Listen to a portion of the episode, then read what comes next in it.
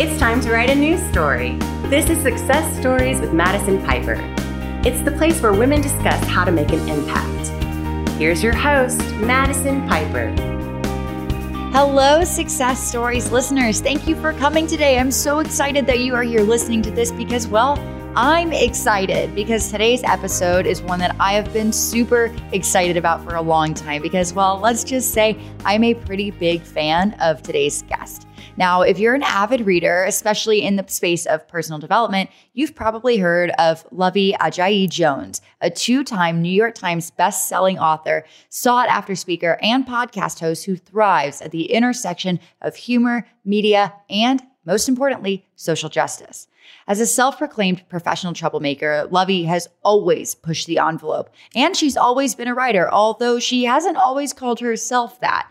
But now, with two critically acclaimed instant bestsellers, she knows that being a writer has always been part of her identity. So today we talked to Luvvie about her story, about the importance of saying no to other people in order to say yes to yourself, and about identity crises and imposter syndrome. But most importantly, we talked to her about privilege.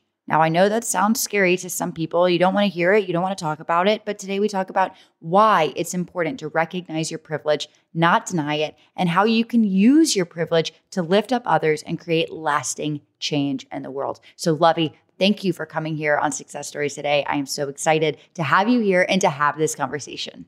Thank you for having me. All right. So we actually got a chance to meet a few months ago, back when you came into the Success Room, which is that live series that we run on the Success Instagram page. And I was so fascinated with you from that point forward and your story and everything that, you know, you talk about in regards to fear and whatnot. But for our listeners, I kind of want to start from the beginning because your yeah. story's crazy. I mean, from your vacation to the US, which wasn't a vacation, and your you know pursuit of becoming a doctor and then not a doctor to the Luvvie that we all know and love today. So, uh, if you wouldn't mind, can we just start from the beginning? Yes, indeed. Um, I was born and raised in Nigeria, and um, we moved to the U.S. when I was nine years old. I thought we were going on vacation. We were not, and I figured that out when I got enrolled in school. You know, so yeah, I, w- I wanted to be a doctor since I was four years old. You know, I wanted to help people, and I was bookish and I was nerdish, and people would always tell me, You're to be a doctor. And I was like, Yeah, I'm to be a doctor. So it was definitely one of those dreams that I brought with me. And um, I held on to it for a while. And then I started college, uh, declared my major in psychology pre med. And, you know, all was going well that first semester. I had to take chemistry 101 though. Um, you know, I was used to coasting in school, getting A's and B's without actually trying. And chemistry 101 was a major moment. It was a come to Jesus moment because I ended up getting the first ever D of my academic career. And I instantly was like, well, the doctor dream is dead. Like, I don't think I want to do this. I don't even think I like hospitals. So I instantly dropped the pre med in that dream. And I was like, you know what? I don't think being a doctor was actually my dream. Um, that same semester, I actually started uh, my first blog because my friends peer pressured me into into doing it. And uh, it was chronicling my undergrad career. It was like, you know, roommate beefs I was having, random exams I wasn't studying for, and you know, just the journals of a 18 year old, you know, who was out on her own for the first time. And I think that blog really was a gift because it got me into writing outside the classroom, uh, and I loved it. So when I graduated with my degree in psychology in 2006, I deleted that college blog and started what is now awesomelyluvvie.com. And I was like, you know what? Instead of writing about myself and my life, I'm going to talk about what I see in the world. And in this blog, I was able to I talk about random things, about, you know, shenanigans, TV shows I'm watching, you know, race, religion, anything I felt like. And it was from the angle of speaking the truth out loud, whatever that looked like, however I was feeling that day. And um, it was such a gift because I thought writing was just a hobby. At no point did I think writing was a career for me. I thought it was just something that was cute that I was doing. And, uh, you know, I'd go to work for my nine to five as a marketing coordinator and I'd come home and blog. And I did this thing even though it wasn't paying me, even though I didn't know who was reading. And I actually didn't really care who was reading because I was kind of writing just in the way that felt most real. And that was the gift because it gave me the practice of telling the truth out loud in public without pretense, without strategy, without any type of expectation. And when we do that, we are the truest version of ourselves. And that's honestly the gift that that early on writing did for me is because I thought it was just a hobby. I did it in a way that was as true as possible. So, mm-hmm. April 2010, I got laid off my full time job, which shocked me. But I think it was the universe kind of pushing me to take the leap of faith I wasn't going to do myself. Mm-hmm. So, that was the last time I had a full time job. I just kept on writing. I kept on doing marketing for small businesses and fellow entrepreneurs. And I realized that, okay, the title of writer was something that I was really afraid of. I was afraid of it because I thought about writers as like Toni Morrison, Zora Neale Hurston, Maya Angelou's a writer, you know, and those women are icons. They are trailblazers. And I felt like to call myself the same thing that people would call those women felt like it was like wearing a coat that was too big. So I hid from the writer title for a while. I was like, oh, I'm a blogger. Oh, I have a blog. But I think um, 2012 is when I actually ran out of excuses to not call myself a writer. I got credentialed to do press coverage at the Academy Awards. And I was backstage and I was next to journalists from Entertainment Tonight, from CNN, from BBC. And here I am as Awesomely Luvvie in the same space as them. And we all got there because of our words. And I literally ran out of excuses. I was like, I guess I am a writer. Like, I'm here. So I I can't hide behind blogger anymore. I my words are what I'm using to connect to people. My words are getting me into major rooms. My words are um really impacting people in a great way. So I am a writer. And I think from that moment on, it was kind of like all these doors opened for me it was almost like the universe and God were like, I was just waiting for you. I was just waiting for you to accept this thing that was yours that you've been working mm-hmm. towards for a long time. And uh, yeah, so got my first book deal in 2015. That book, I'm Judging You, the Do Better Manual came out in 2016.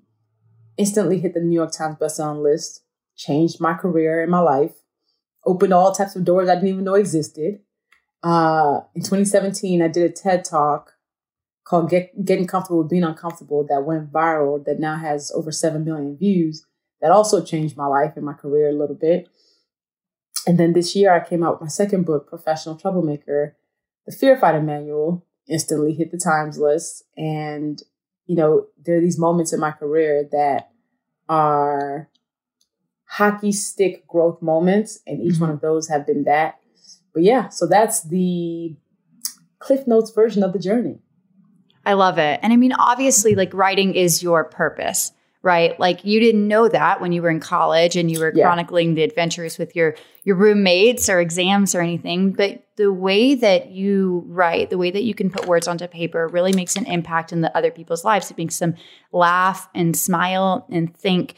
And you know, this journey has proven that it's your purpose, but it can be really hard to kind of find that identity and find that purpose. I think a lot of people struggle with it and they allow other people to tell them, you know, who they're supposed to be in the world. Now, yes. that's something you were able to escape early on with the pre-med dreams and everything and say, you know, this isn't my purpose and kind of go elsewhere. But how did you become okay with maybe letting down other people in order to avoid letting yourself down? Yeah, I think, you know, that's such a great point.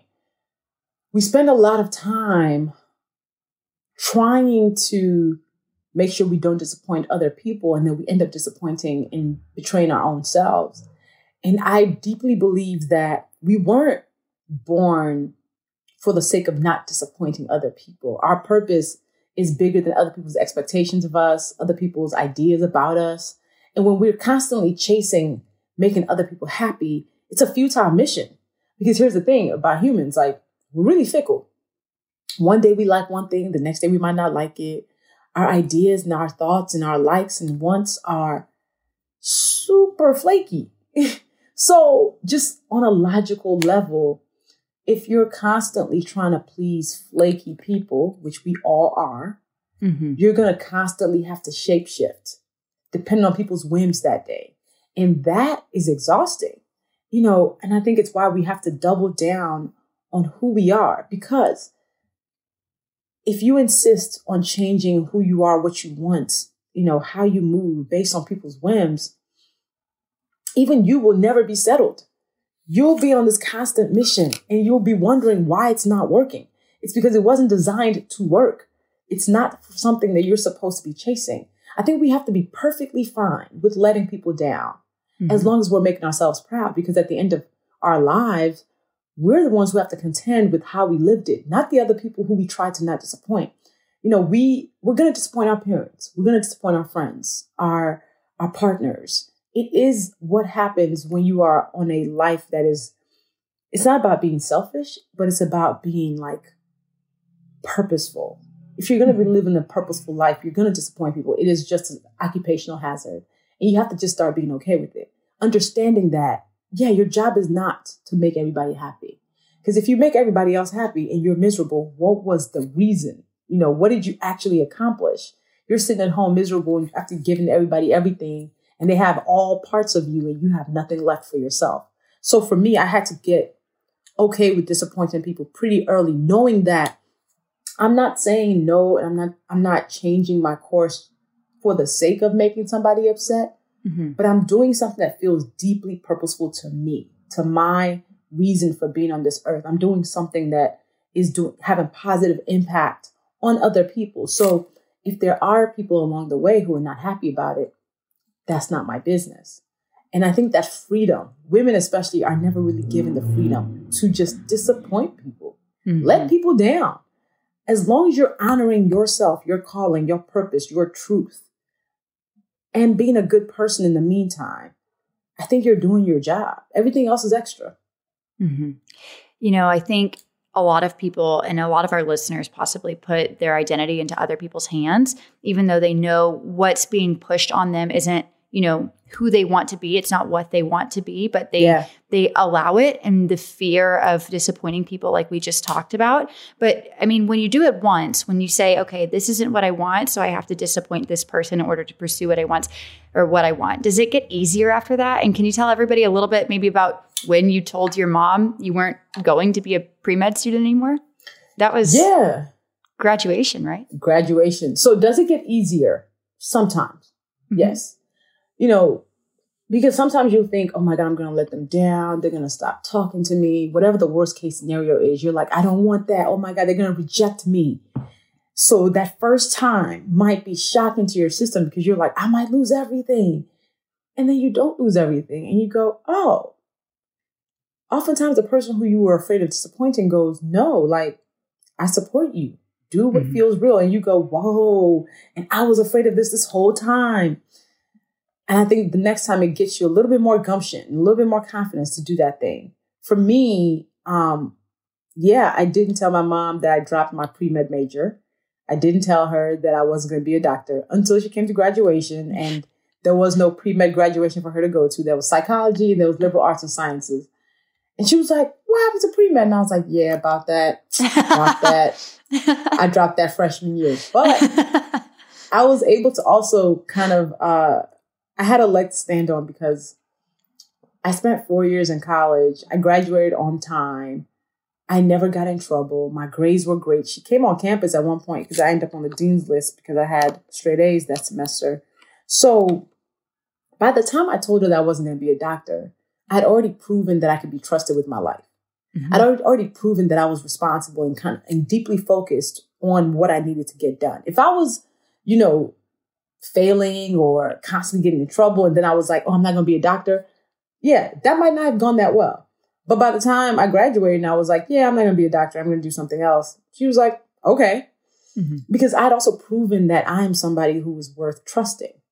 So the other part of all of this is if you're going to embark on a life that's purposeful, you also have to be somebody who's proven that you're trustworthy in that purpose. So you can't be the person who just any given day, you're just changing your mind every two days. And then you're wondering why people are side eyeing you and saying, like, what now? What is changing now?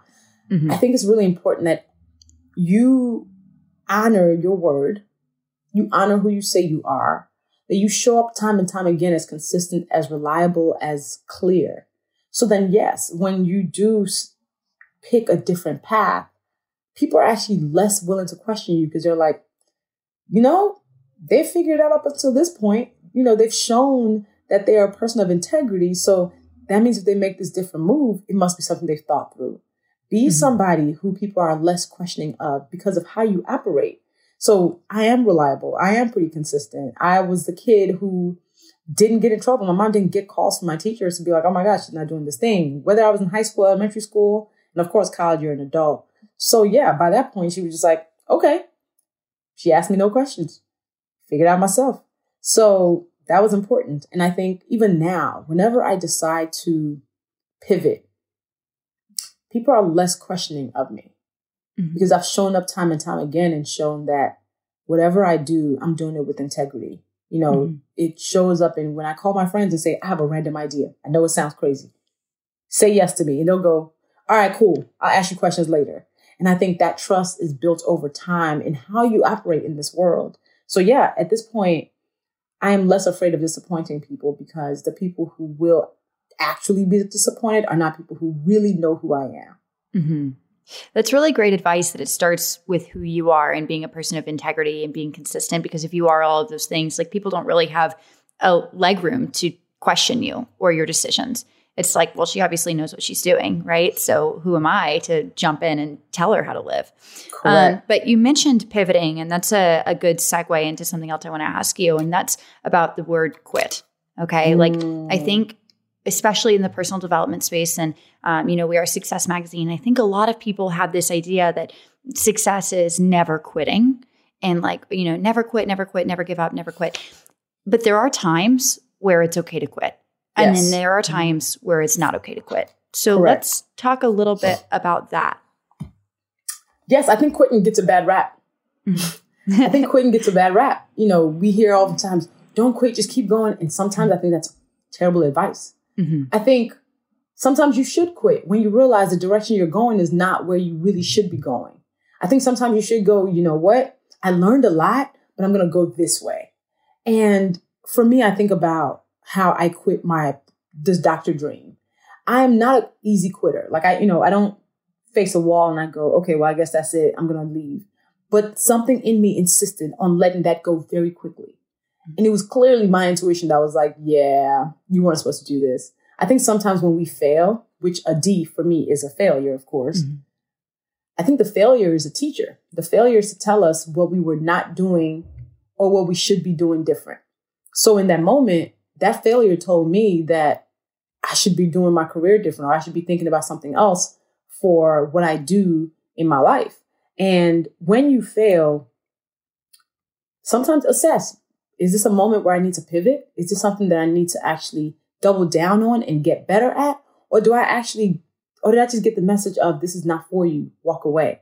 Whether it's a job, relationship, whether it's friendship, whatever that is. I think quitting is actually important on the path to success because you learning what you don't want to do is just as important as learning what you do want to do. You learning what you shouldn't do and how you should be better is absolutely part of the journey. And every leader, every successful person has had to quit something, mm-hmm. you know, has had to fail at something and be like, oh, let me adjust something. And if you have not failed, you've not really done anything major. So I think you should quit when you get to a point when you realize that this thing, this path, this job is not for me. This company is not for me. I need to pursue something that will be more aligned with my work. Mm-hmm. You know, you're like kind of like fueling a fire in me right now um, because I think and I see with a lot of people that I know, and I know that a lot of our listeners and people who come to success will just continue trying the same thing over and over and over again. And they're getting the same results, right? Yes. It's and that's like literally the definition of insanity. Correct. But becoming okay with just saying, okay, well, this obviously isn't working for me. It's never worked for me. And it's probably never going to work for me. And that's because I'm not supposed to be doing it. Right. Correct. Correct. So, and I think that's, and there's no shame in that. Mm-hmm. You know mm-hmm. what I mean? Like, I think learning those lessons is something to be prideful of because now mm-hmm. you know more. You know more. Mm-hmm. You can operate different, do mm-hmm. something different. Yeah. So flash forward and, you know, obviously now you're a writer, you had the blogs and that became your book, I'm judging you. And then that became, you know, professional troublemaker and everything. But you said that you really struggled with calling yourself a writer until you ran out of excuses to talk, call yourself a writer. So I want to talk a little bit about identity um, and like accepting your identity and kind of getting rid of that imposter syndrome. Is imposter syndrome something that you face still in your career, or have you kind of yeah. jumped over that hurdle? I think imposter syndrome is something we all face, but it just mm-hmm. looks different. And as we advance in our careers, it shapeshifts. Mm-hmm. So, you know, in not being, in, in thinking I wasn't a writer, what was happening is I wasn't thinking and I wasn't realizing that I was good enough at what I was already doing to call myself that. Mm-hmm. If you are doing the work, you are that. If you are writing and putting words on paper every day, whether or not you won any awards or published any books, you're a writer. If you're taking photos of people or objects or just always using your camera to capture the world and it fuels you and you when you don't do it, you feel like you're not doing your part. You're a photographer. We often, you know, think we have to over earn, you know, our title yes. in this world, over prove our worth. And what it does is it it means we end up minimizing a lot of our gifts. You know, I was minimizing my gift and I was like, oh, writing is just a hobby. No, no, you are a writer. You're really good at this. And I think imposter syndrome is such a hater because it really does lie to us. It tells us that we are not ready for the opportunities or good enough for the title or even um, worthy of where we find ourselves. So, and I think the way we can use imposter syndrome to fuel us is that when you feel like you're not good enough, you're constantly practicing your craft, right? You're like, oh, I got to get better at it. So, for the very the very thing about that feeling is that you will practice more. Practice makes better. It doesn't make perfect, it makes better. So then you actually do get better. So that is how you can use imposter syndrome to fuel you.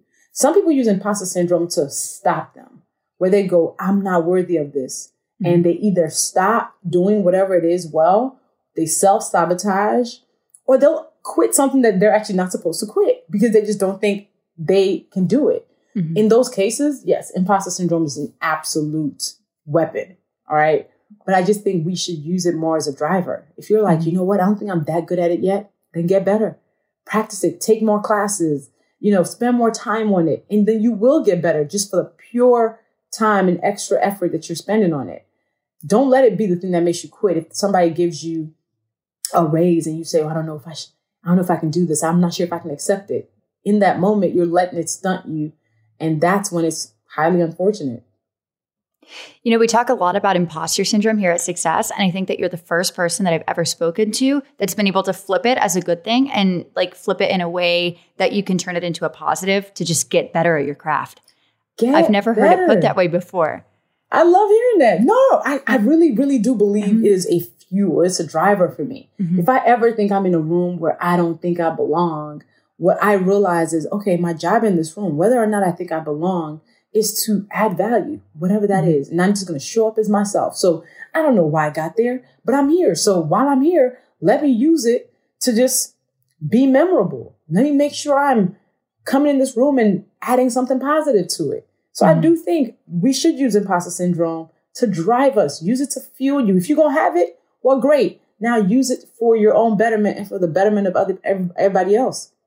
I love that. I'm going to quote you on that. I'm 100% going to quote it. you on that. So you're going to see Go it come it. across our feeds. But um, so speaking of, you know, using imposter syndrome to do better um, or to get better, I want to talk about doing better. So we're yes. going to take a quick break. Um, but when we come back, we're going to talk all about how to do better according to Luvvie.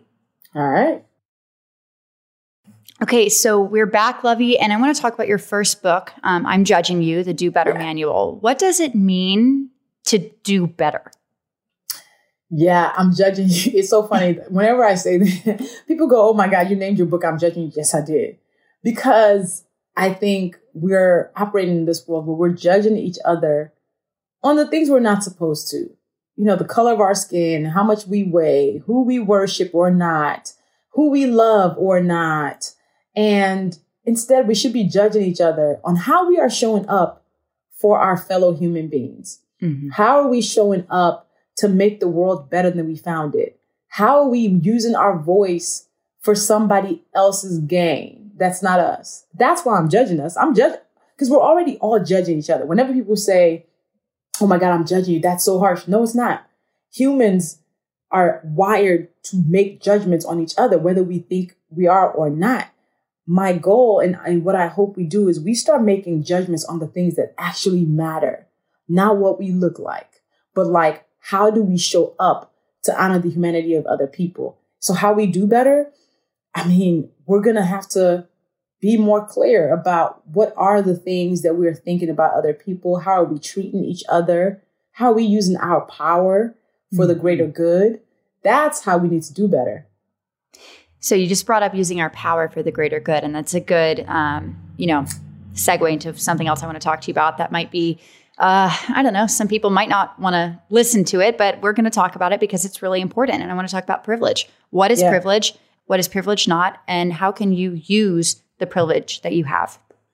Yeah, people hear privilege and shut down. Oh my mm-hmm. God, privilege. Privilege does not mean you never worked for anything. Privilege does not mean you're not somebody who has strived and and you know had hard times. Privilege is simply the things about you that you did not earn, the things about you that don't set you back in a world that is, you know, really judgmental about people based on their race, their religion, you know, how dark they are, um, yeah, their gender identity. So, for example, I talk about the privilege walk, which is something that I learned in, in college as a counseling center paraprofessional. Um, two and a half years while I was in college, our first semester, they were training us on being aware of the space that we take up in this world before we go out and mentor our peers. And the privilege walk was such a powerful exercise, a physical manifestation of what privilege actually means. And it's everybody stands in a in the same line to start this exercise. And throughout the exercise, a comment is made. You either step forward, you step back, or you stay in the same place you were in. You know, so statements like, step forward if you can find a band aid that's the color of your skin. Step back if you've ever worried where your next meal is coming from. Step back if people mispronounce your name all the time. Step forward if both your parents are college educated ultimately at the end of the exercise, everybody, even though we all started at the same place, ended up in different places. Mm-hmm. Some people are further ahead, some people behind. And it is a visual manifestation of privilege because whether or not you are all in the same room now, what you've had to overcome was different. Yes. Some people had to come from households where, yeah, they did not know whether they could eat that day. They did not have more than 10 books in their house. When you walk out the house, you're not sure if you're going to come back you know, just based on the fact that you're walking with dark skin. Mm-hmm. And for me, I remember when we were about to do the privilege walk, I thought, you know, I'm a Nigerian woman, I'm black. Um, I'm probably going to end up in the back for the privilege walk, right? At the end of the exercise, I was in the middle. Some of my classmates were behind me. Why was I in the middle? Because I'm somebody who was not poor. I've it's always been a foregone conclusion I was going to go to college. Mm-hmm. I'm straight. I'm cisgender. I speak two languages. I'm Christian. Like mm-hmm. all those different things are the privileges I, I carry. Mm-hmm. So it really left a mark on me, making me realize I have way more power than I thought. Just because I'm black and a woman does not mean those two margins means I have zero power. I'm also, yeah, all those different things gave me privilege and it really made me feel convicted. Mm-hmm. How am I showing up in the room and using my power to make sure those who were behind me in that exercise can be next to me.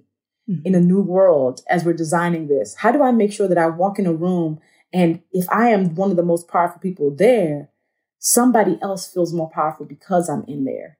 Mm-hmm. You know, how do I make sure I use my voice for somebody else who does not have the same access, who does not have the same name recognition, who does not have the same background to even infuse them with the confidence? So that's what privilege is. And I think all of us have some of it. If you're actually tapped into what Success Magazine is doing, I guarantee you have more privilege than you realize. Yes. You know, just because you probably have a decent job, you probably have a house to go to, you probably even, like, especially right now, you don't have to worry about whether you're going to eat a meal tonight or not. So that already means that you are walking with a lot more power than you're using. And the thing about power and privilege is it's, it's infinite. If you use it in service of other people, you don't lose it. You don't wake up the next day and go, oh my God, I have less power than I had yesterday. No, mm-hmm. power is infinite, it replenishes itself. So if I use my power for you, I don't wake up the next day being like, oh, I guess now I have to work harder because I just did that thing for them. I think we all need to understand that we exist in this world not just for the service of us, but for the greater good of humanity. Humans have been able to last this long because we've been collective. Mm-hmm. We've made sure we've had each other's interests in mind, not just our own individual ones. And I just think we're getting way, more and more selfish. So, yeah, I want people to use their privilege more mm-hmm. in service of other people. Well, you know, I feel like, like you said earlier, people hear the word privilege and all of a sudden they jump on the defense, right? Yeah. Like you're saying it's a bad thing or something. It's not a bad thing. Like you said, no. power is infinite. Like you can still use your privilege for good and like recognize it without losing it. Just because you're trying to give back to other people doesn't mean that you're losing anything yourself. Yeah. Right. And so, privilege is not a judgment, mind mm-hmm. you. You know, it just is. It's a mm-hmm. fact. Like sky is blue. You have privilege. It's the, mm-hmm. it's not an indictment. It's not you being scolded. It's that you were lucky enough to have certain things about you that you mm-hmm. actually probably didn't even work that hard for. Like the fact yes. that if you were born white, you didn't work to be white. You were born mm-hmm. white. If you were born rich, you did not work to be rich. You were born rich. I was born into a Christian family. I didn't work for that. Okay. Mm-hmm. I'm straight. I didn't work for that privilege. Mm-hmm. So it is not a judgment. And I want people to remove that idea and realize that when somebody points out your privilege, they're pointing out a fact about you. Mm-hmm. Just like if you were wearing a red shirt and I say, Oh, you have on a red shirt. What do you mean I have on a red shirt? I was just stating an obvious. Mm-hmm. So it's not a fight. It is more of a fact. And I think more times than not, when people get defensive about it, it's because they feel guilty because they actually yes. know that they have not been using their privilege in service of other people. So when it's pointed out, it is a self indictment that they then externalize to other people. Mm-hmm you know, I, I, agree that it's 100% that it's the guilt. It's like they're projecting that guilt onto you. And that's why they get so defensive all of a sudden because they know yes. they're not doing what they can. So, where Correct. can people start? Like, what do you recommend? Like, you start with in order to start using your prep, like your privilege to help empower other people? Yeah, you can start anywhere at your, you know what? I, I think often we, we think about making the world better as these large moments where we donate big money or we mm-hmm. volunteer 30 hours. No, it's in the small moments that we're presented with every day. So it might mean you're at work and an intern tries to speak at a meeting and somebody interrupts them. You, as a person who's been in this company for 10 years, can say, Hey, I'd love to hear what this intern has to say. Mm-hmm. In that moment, you are using your privilege to make sure that that person is heard and seen and affirmed. That matters. It might mean you are, you know, at the table as your uncle makes a bad joke and you say, mm, that's not okay, uncle. I think we should be a bit more thoughtful. In that moment, you're using your privilege to disrupt what has happened that's not okay. So I think start in the everyday moments. Think about the times when you can use your power without, you know, much on the line to make sure somebody else's ideas are heard. It might even mean somebody might not be in the room and you say, have we thought about how they will feel about this? That is using your privilege. So yeah, small moments. Mm-hmm. So it's it's all about the small moments, and like you said, it's helping other people become heard and everything. And and something that brings to mind that I've seen that you you do like super well, and this is one of the reasons I love following you so much, Luvvie, is because you pass the mic and you highlight other women. You are so just dedicated to empowering like other women in your circle, other women in your space and everything. And I want to talk about what it means to empower women and you know empowered women empower women and so I guess I'll start with a quote that you have that I really, really like. And that's in a world that tells women to whisper, I yell. So mm-hmm. does that have, what, what does that quote mean as a whole? And let's go from there. Yeah, I think for me, one of the ways I try to use my power as a woman who's outspoken, who has built a career on using her voice, mm-hmm. is that I'm hoping that in my boldness, other people take permission from it to say and do what they feel compelled to do. I'm hoping that me as a Black woman who often does face certain types of prejudice, who is still showing up as herself in spite of all of those things, um, I'm hoping other people see it and say, you know, if Luvvie can do that, then you know what? I can do it too. And that's one of the things that people have told me about Professional Troublemaker, my book, is how they read the book and it's actually moved them to do different things. I recently had somebody tell me that they read my book and asked for a raise that was double their current salary. And they got it. Wow. And she was like, I would not have done that had I not read your book. And I'm like, that is the best case scenario of mm-hmm. anybody who sees my work is that they actually do take some action that does feel like yelling in a world that wants us to whisper. You know, women are, we're expected to be quiet and nurturing, and nurturing means receiving everybody's crap and not saying nothing about it. Yes. Right. And, you know, in a world that says women need to be really like, we can't be arrogant. We got to be really humble. I want to be the woman who says, no, I'm really amazing at what I do. And you know it too. So other people can say, you can, you don't have to downplay yourself to be a good person. You don't have to reject your gifts or deny your gifts to be humble. Mm-hmm. You know, you don't have to be the person who is receiving other people's projections and insults in quiet. I want you to know that you have the right to use your voice, to use yourself, to use your life, you know, as a testimony of what's possible when you don't apologize simply for existing. And that's what that quote honestly means. Like in a world that wants us to whisper, I choose to yell because you will hear my voice even when you don't want to, you know, even when you think I don't have a right to speak, even when you feel like I need to apologize for who I am, I will show up as myself without mm-hmm. apology mm-hmm. and you will deal. Thank you for saying that. And then thank you for bringing up the fact that this nurturing concept that everybody pushes on women is just a way to say you have to absorb everybody else's crap. Yep, yep. And we're not doing it anymore. And you know, I think mm-hmm. we spend so much time, like women have been told, oh my God, you have to be so humble. You can't be greedy, so then we don't ask for raises. Mm-hmm. You know, you can't uh, wear a certain thing or a certain color all the time. We've been told so many times to shift ourselves, to just not take up space. Mm-hmm. And I'm like, I'm rejecting that on behalf of all of us. Mm-hmm. And I am surrounded by women who also reject that notion. I and I, the part of the reason why I, I loudly cheer on women who are living these bold lives is I want this to not be extraordinary. Mm-hmm. I want this to become normal where people go, no, oh, yeah, no, you're supposed to be your full self in this way, where it stops being shocking to people's system when a woman decides to speak her mind in any room that she's in.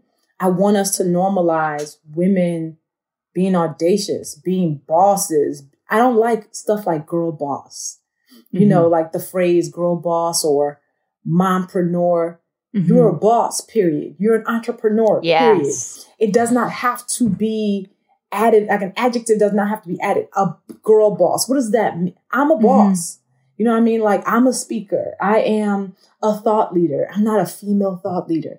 I'm a mm-hmm. woman who happens to be a thought leader. Mm-hmm. I am a woman who happens to run her own company. I'm a woman who's been on grand stages. So I want us to also normalize the fact that if you say girl boss, then you've made the default of boss man. Mm-hmm. If you mm-hmm. have to qualify it with girl, then you're saying when you hear boss, it automatically means man. Mm-hmm. And that is a problem that I want us to cut through. You know, mm-hmm. if you're saying mompreneur, you're saying, okay, so all the other entrepreneurs are dads. Mm-hmm. Right? Like, is that the default that we're accepting? And I'm like, no, no, no. We're entrepreneurs. We are mm-hmm. leaders. We are authors. We are actors. You know, whatever those titles are, we don't need to qualify them as women. Mm-hmm. You know, you bring up the point of mompreneur, and I've never really thought about this before, but you never hear like dadpreneur. That's not a thing. It would never be a thing, right? It's like you're right. They have to qualify it by your gender because it makes it less. Yes. Yes. Like I've mm-hmm. never heard dadpreneur.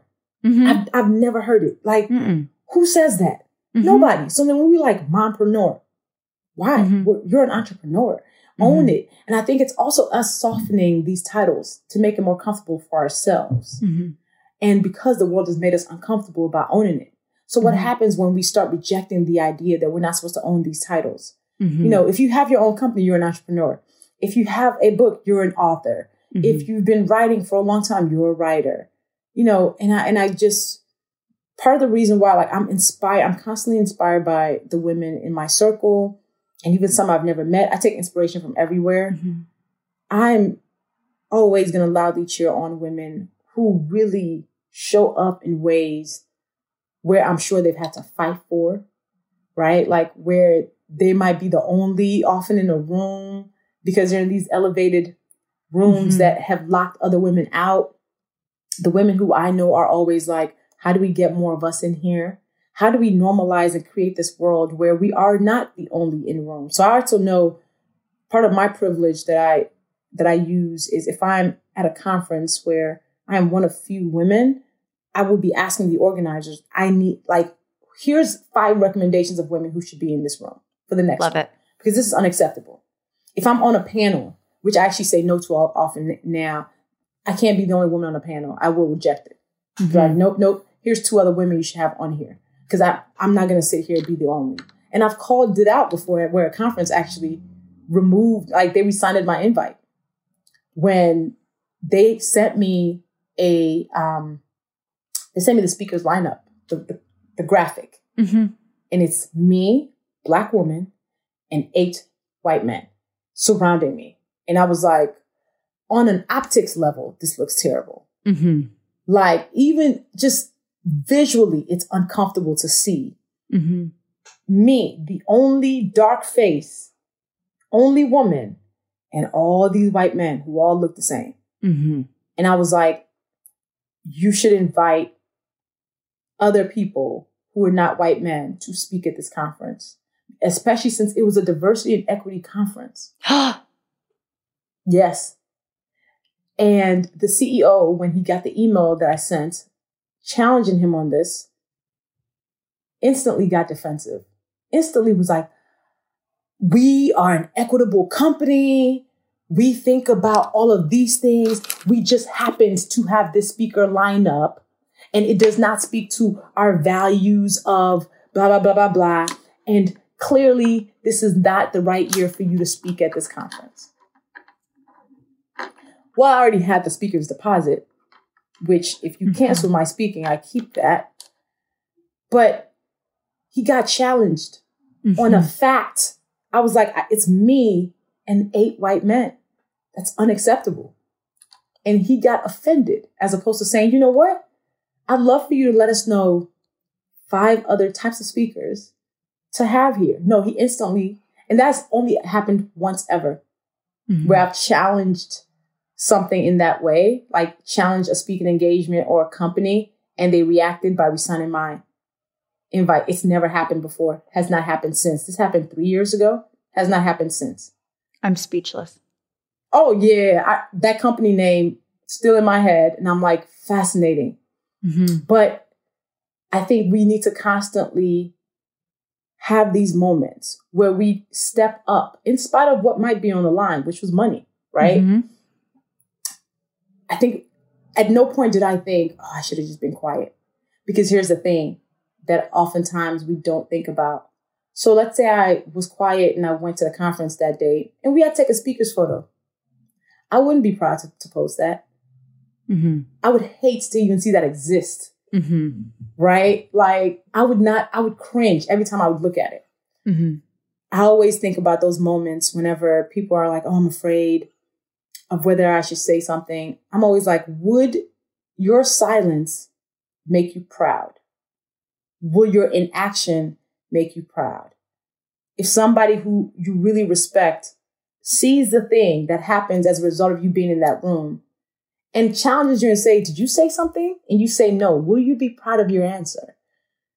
I know I had to say something because in that moment, my silence was not going to make me proud. My inaction mm-hmm. was not going to justify who I say I am. So I said the thing, the thing happened. But here's the thing that I also want us to realize about privilege. I'm not struggling for money. I'm a speaker who's been on a bunch of stages. If my silence was going to be because I was afraid of losing the rest of the money, what was I actually putting on the line? I have money. I'm okay. Mm-hmm. You know, in using in talking about our privilege, we also have to figure out when you are afraid of taking action, what are you afraid of losing? The the what I what I lost was money. But what I could have lost if I had done that thing was some of my self respect, my integrity. Mm-hmm. I could have lost a lot of the leg I have to stand on as a person who I say I am. And it was not worth the money. So I had to use my privilege. I I really like I'm, I'm, I'm speechless right now, Luvvie. Honestly, uh, I am. I mean, I just like I think that's that's really important to ask yourself like when it's when you are thrown into those situations when you're trying to decide how you want to approach it you know and and those situations yours is obviously like on a very broad scale but those things they happen in everyday life. And when you're trying to decide and make a decision about how you want to show up it's would i be proud of this decision? Later yeah. on you know yeah. would i be proud of what i'm about to do? If, if you had gotten on that stage and gotten the money yeah that's great that's more money in the bank account but would you have been proud of it? Right you said no no. And so, no. you know, you you did what you did something that you were proud of, and that is worth so much more than the money that would have gone in your pocket. And that's so, the thing. You mm-hmm. stack your money in the moments you need so you can walk away from the moments that don't serve you. You know, I at no point like part of the reason why I even make sure that I'm never operating from a place of desperation or because mm-hmm. I don't have the money and because I have the privilege of being a world class speaker mm-hmm. is that I no longer can use money as my excuse for doing something that feels not right. Mm-hmm.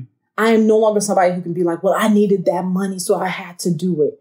Mm-hmm. There are people who are living paycheck to paycheck mm-hmm. who have to do the thing that they need to do for survival. Mm-hmm. Those people, I honor them.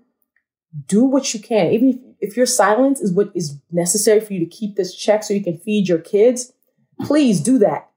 For those of us who don't have acute things like that to put on the line, who are yes. not at stake, you know, of losing our livelihoods, our homes, we have no excuse to not be courageous in these moments that are tough. I want to be able to use my power so the person who's living paycheck to paycheck does not have to put herself on the line ever. Mm-hmm. I want my power to hopefully make sure she stops living a paycheck to paycheck life. So, and I think that's the importance of privilege when it comes down to it is we're at a certain level and to whom much is given, much is required. What that requires is that you now start putting certain things on the line and sometimes it's going to be money, mm-hmm. but you have an abundance of money. If you're listening to this, if you're hearing this, if you're absorbing this, you're not usually the person that's living paycheck to paycheck purely because success magazine's demographics probably over index in, in income right? So you're hearing this. I want you to feel convicted that because you're not living paycheck to paycheck, because you're not in fear of your life, of basic necessities, you have more that you can put on the line for other people. You know, your voice, your power, your access, you know, just sometimes even your advocacy of saying, hey, this person should be in this room all of that matters and all of that makes a difference. It's not just in those big moments. It's in the, it's especially in the small ones where nobody's mm-hmm. watching, where you don't get any type of ribbons and trophies for doing the good thing. It's for those moments. Mm-hmm. You know, Luvvie, this is exactly why I wanted to bring you on this podcast. And I'm so glad that I had an opportunity to, to talk with you today because your consistency, your just you your words your actions your voice everything is making such a big impact on so many people. And i hope that you you know that that you are reaching millions and millions of people and women out there. And i just want to say thank you for coming on to our podcast today and helping share that and make an impact here um, because this has been such an empowering conversation. And if our guests or listeners want to hear more from you you know where can they do that? Yes so the first thing is if any of this message has reached you, has compelled you, has convicted you, I want you to go buy my book, Professional Troublemaker, The Fear Fighter Manual. It is everywhere books are sold. This book is the one that I actually wrote to infuse this type of courage in all of us. You know, it's the book that I needed when I was afraid to call myself a writer, when, you know, imposter syndrome had told me I wasn't good enough. It is the book that I wish I read when I was about to quit this doctor dream that kind of assured me that it was going to be okay. So that's my first call to action. And the second, I am easy to find all over the internet. Um, I'm at Luvvie. Um, that is my handle on all the different platforms. And um, yeah, come into the come into the zeitgeist, come into the Luvvie zeitgeist. And um, I also have my own podcast that is of the same name as the book is called Professional Troublemaker. And I'm in conversation with fellow disruptors and trailblazers and people who are constantly doing the thing that feels big and scary, but they're doing it anyway. So, yeah, three ways buy my book, follow me on social media, and listen to my podcast. All right, guys, buy her book, follow her on social, and listen to her podcast. Luvvie, thank you for joining us here today, and hopefully we'll hear more from you soon. Thanks so much, Madison. This has been Success Stories with Madison Piper. If you like what you're hearing, hit subscribe, drop a review, and tell your friends. If you'd like to hear more shows like this one, go to success.com slash podcasts.